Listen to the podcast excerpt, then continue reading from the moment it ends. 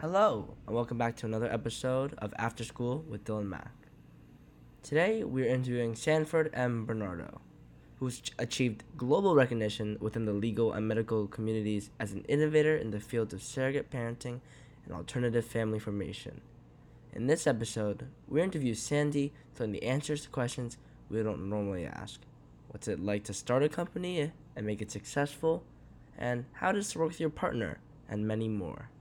If you'd like to support me further, please go to my Instagram, website, or Patreon and support me there. Thank you and enjoy.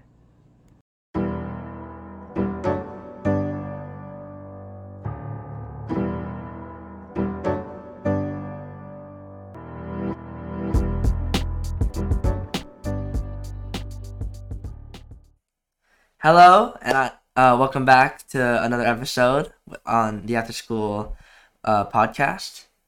And today I'm with Sanford Bernardo, or I call him Sandy, And, thank you for again being on the episode with me. And so just to start us off, what is exactly that you do? Just give us the gist of everything. All right, here's a little snapshot, Dylan, of what kind of work I do. So I'm a lawyer by training. That's my background. But I don't really practice law. I run a company that is involved with fertility services. We help people that need assistance in having babies using third parties, like women to carry, women to use, donate eggs, things like that. So it's sort of a specialized fertility-related company. And what's this company called? The name of our company is Northeast Assisted Fertility Group. And so... I always ask a signature question on the podcast to all my guests. And so let's imagine you're a sophomore in high school. Okay. And it's a Tuesday after class, so it's not like a Friday, it's not like a part of, whatever you do on a Friday. It's just like a normal day. Yeah, what are you doing? All right, we're going back decades, all right? So it's sophomore year, 10th grade. For me, yeah. that was 1980. So that was like 42 years ago. But I remember what I was doing, and I'm going to be totally honest and frank with you. I wasn't that dedicated a student. My real love for learning and school came later than high school.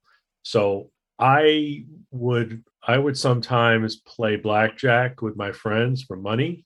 Were you good? I would play ball after school. We played stickball in the schoolyard or basketball. I tried to delay my homework as long as possible. I was a big procrastinator. So my parents would start getting on my case after dinner, checking to see if I did my work. And I had a brother who was very different. He would come home from school and by 4 o'clock, all his homework was done. And I would get around to it 8, 9 o'clock, and I'd stay up later than I should. So that's how I handled the regular weekday as a sophomore. I like to run around and play after school if it was good weather, and I like to put off doing my homework. And I had a lot of homework because I went to a really competitive high school. So you'd say you're a pretty social guy, huh? It sounds pretty fun. I'd like to do that. I had fun. Yeah, I enjoyed myself. I had fun, but I like to play ball and hang out with my friends. And homework was the last thing on my mind, but I got it done. I just wasn't that responsible or disciplined. That came later. Everybody has their own way of doing things, but it was later in life that I decided to take care of my responsibilities in a more appropriate way. Yeah. So do you have a general idea of when you made the switch, or what really kind of woke you up into thinking I guess to take responsibility, as you said? Well, really, when I started working and running my own company, and I had to do the work in order to get paid. So when I was in school, if I was interested, I did the work. And sometimes I was interested in other things. I took classes that didn't inspire me. So sometimes I could have done better than I did because of that. But really, when I started my career as a lawyer and then this business, that's when I really started taking everything I was doing very seriously, because we have people's lives on the line. We help people have expand their families, have babies, and it's a high stakes business, and you can't really mess up, and people need a lot of attention. So I learned how to take care of things much more maturely as I got older. So how did you get into this, entire profession? Sorry. And I went to school. I went to college in New York, and I worked as a teacher, and I went to law school at night because I worked my way through law school. So I spent a lot of time around kids. My parents were educators, and I started teaching. And when I got out of law school, I worked at a big law firm for a while, and I didn't like it. It was corporate work, securities work. But did you have that idea before, you wanted to work at a law firm, but you were like, yeah, I thought I should. That's just what everybody does. You make good money, and that's and my parents were happy with that choice, and I was still doing things to please them, so they were happy with that. I wasn't thrilled with it. It was not interesting. But then what happened is, and this happens to lots of people, something happens in your life, something changes your thinking, and you just go in a different direction, right? So somebody I knew wanted to adopt a baby, and I remember it was from Texas. And when you're a young lawyer, they think, you can do anything they ask you. And I learned about what adoption was all about and how to do adoption work as a lawyer. So I helped it was a relative out. I helped my relative out with this case. And then other people started knowing about it and asking me to help. And I started to do this on the side. I was still working at the big law firm. And then after a while, I thought, I could do this, and maybe I won't make as much money, but I would enjoy it more. And I'm working with kids again in a way. So I left and I became an adoption lawyer, and I started my own practice as a lawyer. You started out as an adoption lawyer, and this all started out as a regular business lawyer. Would you call it almost a hobby? Or we're just for the relative, and kind of just it was like extra work. But then at a certain point, when I had enough of my own cases, I figured I could do this on my own, and I left the corporate world and I started my own practice. This is well before my company, just as a regular lawyer, but just doing my own things. And your parents were, how did they react to all this? They didn't like it. My parents are very old school. Okay, traditional. They think traditional. They don't know about being an entrepreneur. That's risky. They don't like risk. You go to work, you work for a company, you work for an organization, they pay you, that's secure. And here I was leaving something secure to do something for myself. So they didn't understand it. I don't think, they wanted me to be happy. Okay. They always felt that way, but they didn't, they thought I was making a bad decision, and I was doing something I needed to do. So I still went ahead and did it. Yeah, because I was kind of like in my late 20s, early 30s. I know, and you're moved out, I assume. Yeah, and, whatever your parents. But I think it's pretty interesting because I feel like a lot of people's different passions. You'd call it. It was a passion, right? You call it a passion, or the passion? Yeah, I enjoyed it, and therefore it became something that I was passionate about, and I like working with kids because I was used to that. And this is a way that you can work with kids as a lawyer. And that was something that always was with you. Always loved kids, always loved working with kids, wanted to make a good living and do that also and still be a lawyer. So I was doing this adoption work for years and doing okay with it. And then people started asking about technology and can I create using in vitro fertilization, can I create embryos? And can I have someone carry a baby for me? Or can I find someone whose egg I can use because I'm too old to have my eggs be good, but I want to have a baby? All these different things that people do using technology to have children. And I started to get into that. And so I moved away from the adoption stuff and into that more technology-based legal representation. And then I got married. And then my wife... So you got married... In the middle of this, while I was still doing adoption work and then starting to do some of this other technology related. And was your wife also into adoption stuff? No. Or? No, she was. I used to date lawyers and it wasn't good. Okay. Oh, really? because they would always argue and they would deal with it. Oh, it was awful. So I had this idea, let me try dating somebody who's not a lawyer. Because in my world, it's all lawyers, female lawyers. Very hard for me. Not nice. So I met this woman, and she worked for a museum, and she was very kind and loving and smart. And I thought that's nice. I like her. I like Kathy.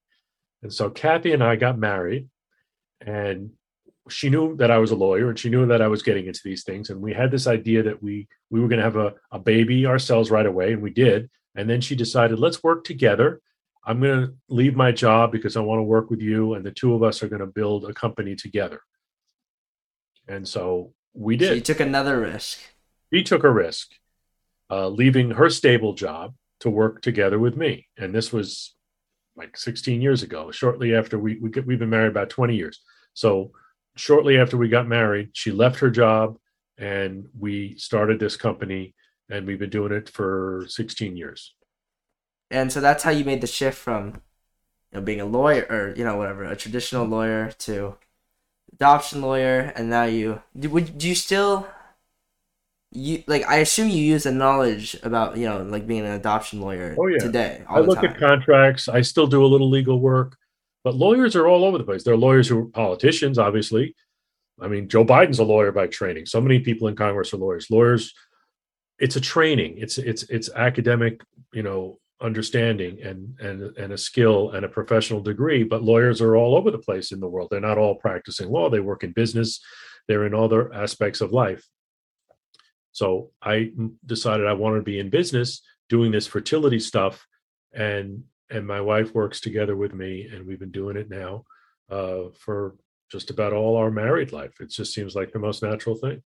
And so when someone asks you what you do, do you say I'm a lawyer? Do you say I'm a both? I'm an entrepreneur. I still say I'm a lawyer because I think that's a little more prestigious, and people like that. But you know what? This is what people used to say back when I was younger and I was dating women. They would say to me when I would meet somebody, they'd be like, "Oh, what do you do?" And I'd be like, "I'm a lawyer." And then they're like, "Okay, fine. What kind of lawyer are you?" And I'd say, "I'm an adoption lawyer." And they would be like, "Oh my God, that's so nice. That's so sweet."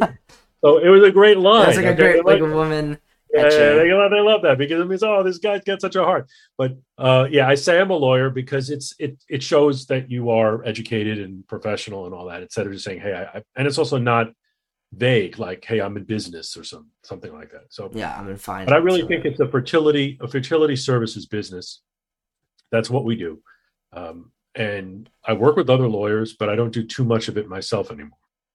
So speaking of, you said, you've been at this clinic since you've been married, and how is that working with your partner? Is there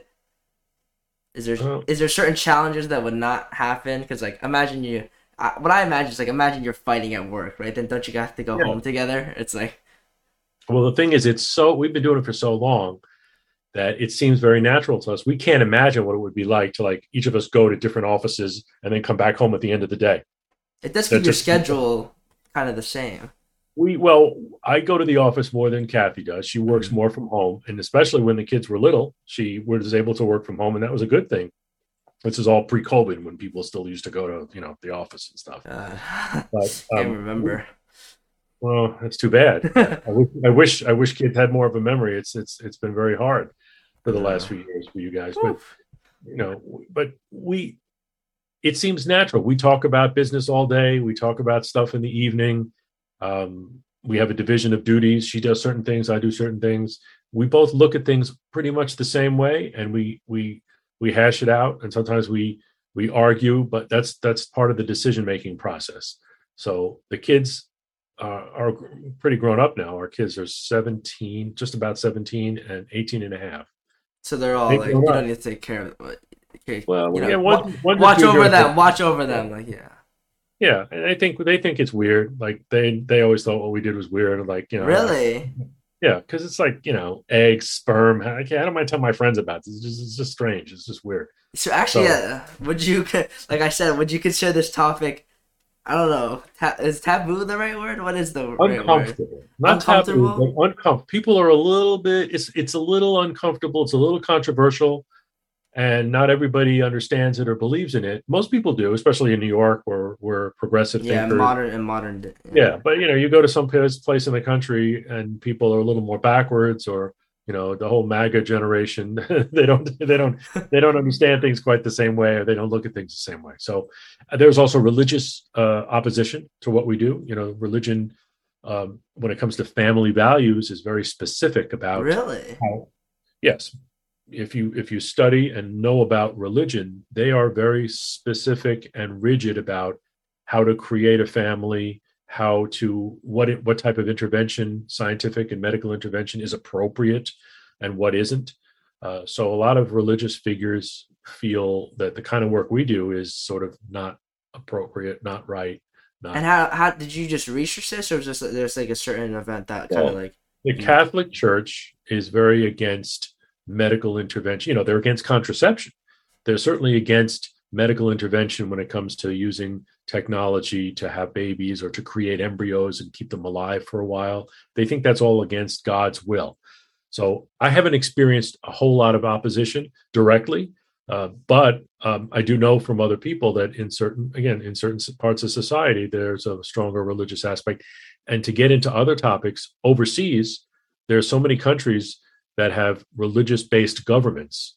We don't. That's against the Constitution here. But in other countries where the Catholic Church and other churches control the political atmosphere, a lot of things that are done medically are just prohibited because they're against the religion, the prevailing religion of the country. So we get a lot of business from people in other countries who are unable to do things because their governments won't let them. Wow. So there's nothing you can really do about those people, right? It's just... Well, we help them. They come here. People come to the United States for many reasons. When it comes to the work we do, people come here. They come here because the medical care for this kind of thing is better than anywhere else in the world. Fertility care, in vitro fertilization, reproductive endocrinology. That's the name of the specialty. It's more advanced here than anywhere. So if you live in a country in Europe or South America or China or even Russia, pardon the expression, we've dealt with clients from Russia, they come here because the care is better, the legal protections are stronger, and it costs more than doing it at home. You know, a lot of things are done more expensively here in the U.S. Medical care costs more, legal services cost more. It's the best, right? But it's the best. So that's why people come here for it. And so, speaking of, recent times and everything, has COVID affected the clinic heavily? And how'd you deal with that? Let's call ourselves a program rather than a clinic. A clinic, the connotation is medical. We don't do medical work. We work with clinics. Yeah, program. We work together with clinics that do the medical work. Thank you. Right? But COVID's been very interesting because when COVID first started, we would get a lot of applications from people who wanted to carry babies and get paid for it, or donate their eggs and get paid for it, because they lost their jobs or their partners lost jobs. And they were just searching. A lot of people overnight were out of work, restaurant workers, people who worked in the entertainment industry. So they were searching for anything they could do to make money. And that's not a good foundation for doing this kind of thing. People should be more thoughtful. They shouldn't be desperate. They shouldn't be doing things because they're looking at some emergency way to raise cash. So that's serious, life-changing stuff. It's a serious thing. It's not just like taking another job. It's a very, very serious thing. But we didn't suffer as a business because of the nature of what we do, because it's so fundamental to people's human nature, having children, being a parent for so many people, not for everybody. Some people are fine without kids. There are people like that. But so many people feel the clock is ticking. I'm 40. I'm 42. I don't have any kids yet. I need help. I got to do something. So COVID, are you too old? Kind of like something. You're never really too old because there are always sort of parts that you can get to help you if you don't have your own, for lack of a better expression. But when COVID happened, people would say, "Hey, you know what? I'm not going to go to the Caribbean this year, or whatever. I'll take a vacation next year, or I'm not going to buy some stuff, whatever." There are certain things that you can put on hold, but this is much more of an emotional need. So people did not really stop the feelings that they had. They couldn't. And they wanted to move ahead and press forward, even though travel was more difficult and other things in the world were more difficult. So we managed okay during COVID. Now, would you say that it could have been even increased, or no? People's want for children, because you're sitting at home and like you're not really doing anything, or you think that's not really something that... I don't think it increased. I just didn't see much of a decrease. So it kind of pretty much stayed steady. The interesting thing in our business are holidays. Holidays are good for us, like Mother's Day. Now, Mother's Day, because of people's sadness, we help people get over their sadness. I don't think I exploit people. We help people, but it's just a certain occurrence that when there's Mother's Day, and you're walking down the street on Mother's Day, and everyone's with their child, and you're not a mom yet. It just gets to you, and you want to do something about it. Like what's it called, baby fever, or something like that? Yeah, it's like baby fever. It's like you look outside your apartment, and everyone's got a baby stroller but you, and you're like, "Darn it, I'm going to do something about this." Thanksgiving is a good day for us because everyone gets together with their family, and they're like, "Hey, when are you going to have a kid? What's going on?" And it just kind of inspires people to take action. So we like holidays. It's good for business. And has there ever been like a really serious problem that you had to overcome, and like how did you do it? Or has there never been some like serious issue?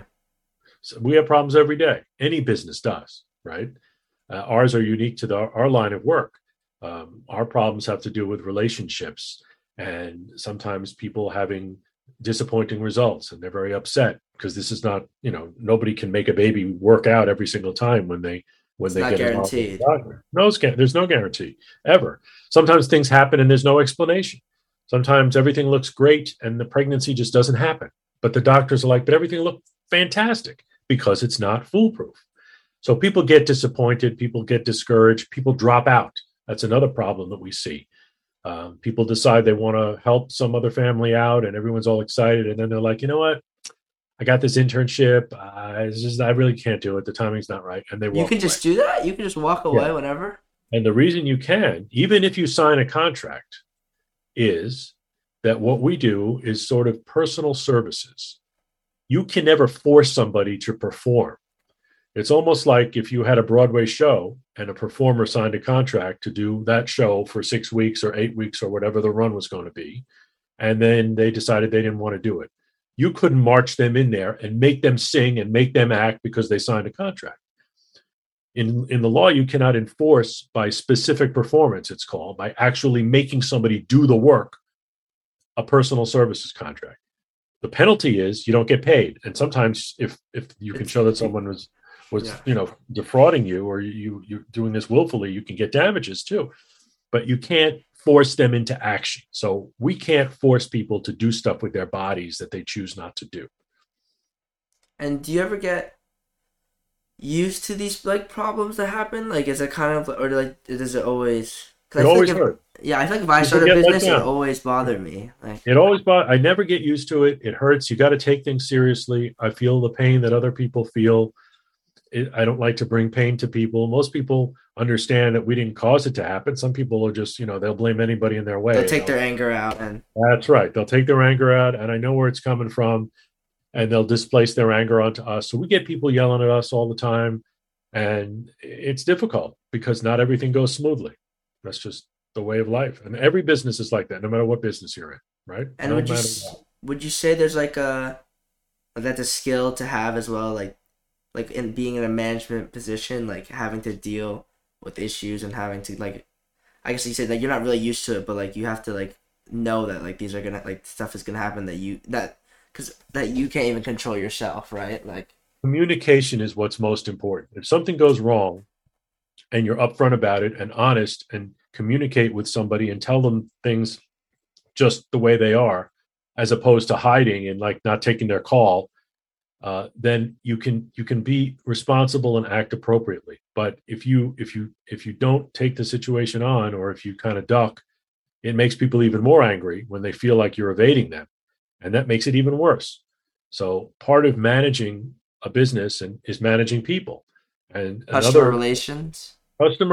You can call it that. Also, employee relations. My style is not to be a sort of a slave driver. I don't yell at employees, or we have people that work for us. I don't berate them. I don't yell at them. I don't give them too much work. So what is your philosophy of being like?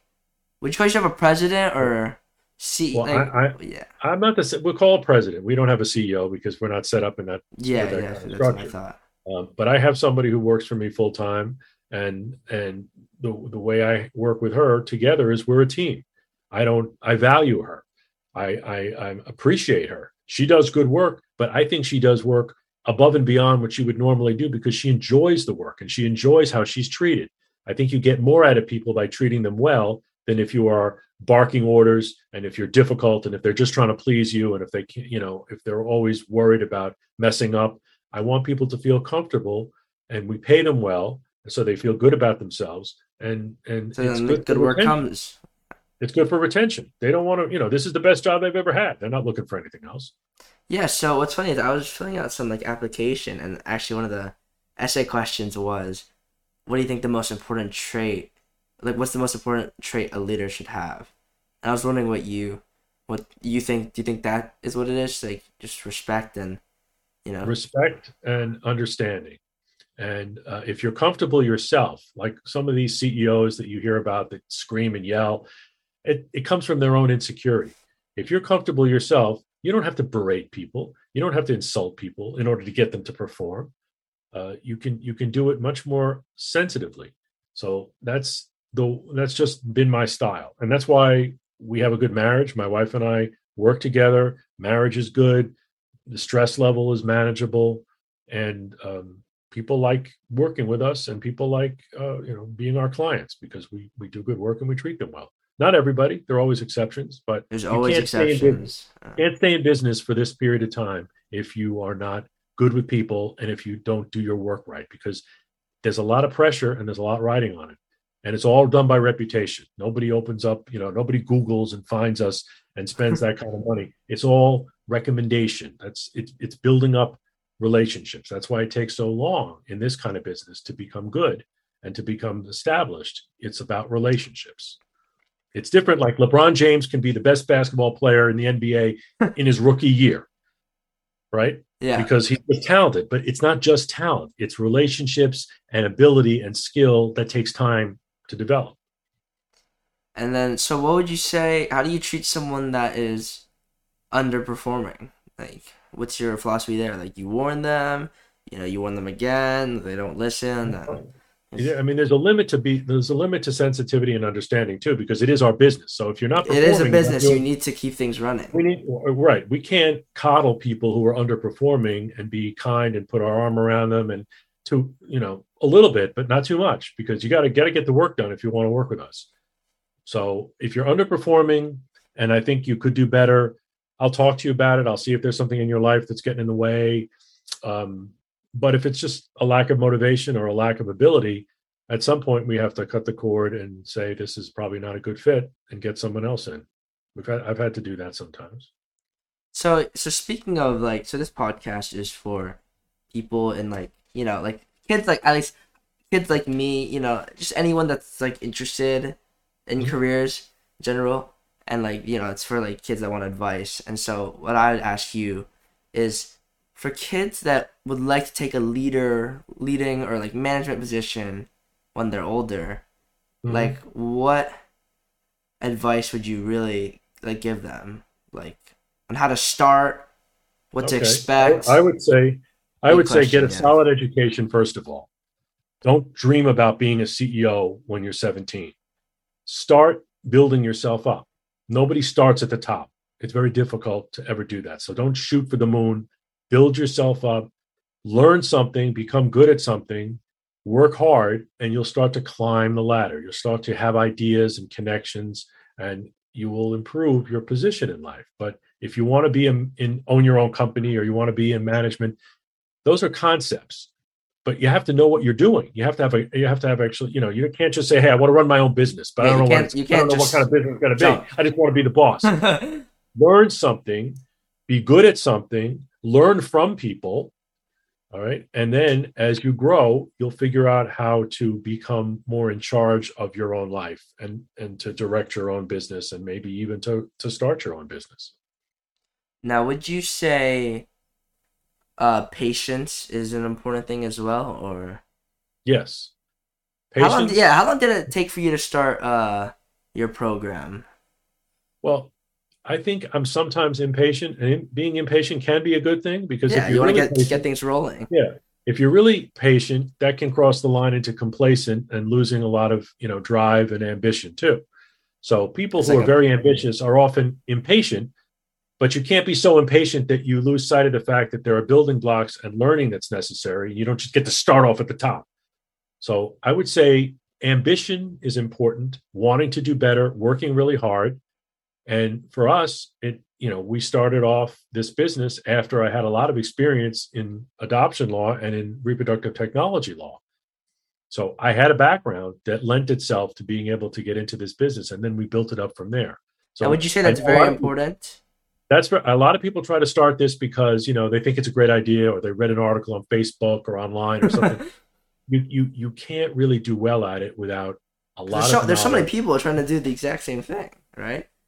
Well, there are people trying to do this, but a lot of really intelligent clients, the kinds we like, would prefer to work with somebody who's got years of experience and legal training as opposed to somebody who, you know, may have been a surrogate mom last year and thinks it's cool to get into this business. So she's like starting it herself, that sort of thing. So training and background are really important. You can't substitute for that. Now, yeah, I'm really, it's a big balance because you have to be careful with, you have to get prepared, education, et cetera, experience. But then, like you said, you also took risks, you know. Anybody who's ambitious takes risks. You can't be ambitious, want to do well, and play it safe at the same time. Those things do not correspond. So you have to take calculated risks, educated risks. Sometimes it doesn't work out. We've tried initiatives in our business that haven't worked out. And then we've tried other things that have worked out. So as long as more things work than don't work, you know, all businesses try new things. A lot of businesses go into markets, right? And it turns out that they're not particularly lucrative, and they pull out of those markets. So we've done things like that too. We've decided to, you know, to start affiliating ourselves with certain clinics or certain people. It's like and then tinkering over time. Yeah, it's tinkering. You can't just keep it the same because you got to always grow. You got to stay ahead. That's right, Dylan. Staying ahead is key because everyone's trying to do the same thing in your field. They're trying to catch up with you. I know. So would you say it's kids should be like worried that like if someone like my age doesn't really know what they want to do when they're older? Would you think that's I would think that's totally normal. I think it's too difficult today for today's kids because they feel like they have to be overscheduled on their way to a career and they're 14 years old and it's just not right. I think kids your age and you're what? Are you 15 now? 16? 15. You need time to just like let your mind wander. I wouldn't feel good about a kid who had every hour and every minute of every day scheduled, piano, volleyball, you know, all the things that kids do in their lives. You need like free time just to just like think, reflect, come up with ideas. That's the best thing in life, to have enough time for that, but still, you know, do your homework and have activities, but just not be overscheduled. And if you don't know what you want to do, that's fine. Go to a school that provides a lot of opportunities. Don't go to a small college that's focused on one field. Go to a liberal arts college or go to a big university where you can major in so many different things. And then you'll find what you want. Maybe you'll be 18 or 19. Don't force it to happen. It will happen naturally. You'll take a class in astronomy and you'll be like, you know what? That's really interesting. I'm going to take some more classes in that field. And then all of a sudden you're getting into science and you're learning about things. And maybe you go into a career that involves some science-based, you know. And you could also go like something related to science. Like you like go even, yeah, just keep. Let it hit you instead of forcing it to happen. Very few things work out in life when you force it to happen. That's a lot. That's my philosophy. Sounds pretty deep, right? No, it's pretty deep. Like I haven't thought about it like that. Like, all right. No, yeah, because that's why you need free time. You need time. Look, you got a good brain. You don't need to be running from one thing to the next to the next. You need time for your mind to be free and open, and that's when ideas will happen. Yeah, it's interesting. Every single person I've interviewed on this podcast, I thought would have had like some sort of career plan. A lot of people. You know, they'd be like, oh, I got sick one day, so I stayed home and started cooking, and then I fell in love with cooking, and then I became a chef. or, you know. It sounds like a story. That's the way it really works for people. They don't say, okay, when I was 8 years old, I decided I was going to do this. And here I am 44 years old. Sticking and I'm doing it. I think that get boring as well. Like over time, like, you got to be spontaneous. You'll meet people that you don't even know that'll change your mind and your career directions in life. You'll have a professor that you really like in school. These are all people you don't even know exist yet. So you have to be kind of flexible and not be rigid. And if you know you're good at math or science, or some people love poetry and you're at an early age, like I have a daughter who's a fantastic artist, like really like a prodigy. Like I'm not just bragging as a kid. I mean, she's amazing. She's going to be an artist. She knows that because that's her talent. That's her skill. But yeah, sometimes being good at something is also fun. It's like, I'm really good at it. Like, and that's what she does. That's what she does with her free time. And that's what she enjoys the most. But there's no reason to force her to do anything else. Do you think if someone who's really passionate about something but is not talented in it can still make it because they're really passionate? You still think that? Yeah, because you shouldn't discount yourself and your passion. If you want to, look, it's one thing to say, I want to be a professional baseball player and I'm not that good, but I'm going to keep trying. Then you have to recognize your limits. But if you're passionate about art, but you're not that good at drawing, maybe you're really good at art history, or maybe you're really good at the business part of art, or maybe you're really good, maybe you'll represent artists. Maybe there's some part of the field that is for you because the passion means so much. Well, this has been great, Sandy. Thank you so much. Is there anywhere that like people you'd want people to find? Anything you want to shout out, or it's really? Well, I mean, we have a website that describes our business. So if people want to take a look and see the kind of work we do, you should go to assistedfertility.com, www.assistedfertility.com. We also have a YouTube channel with lots. I think we have like 150 videos now on all different aspects of things. And that's the Assisted Fertility YouTube channel. So if people are interested, they can always check those things out. And if they have questions, my email address is on our business site. They can always write to me.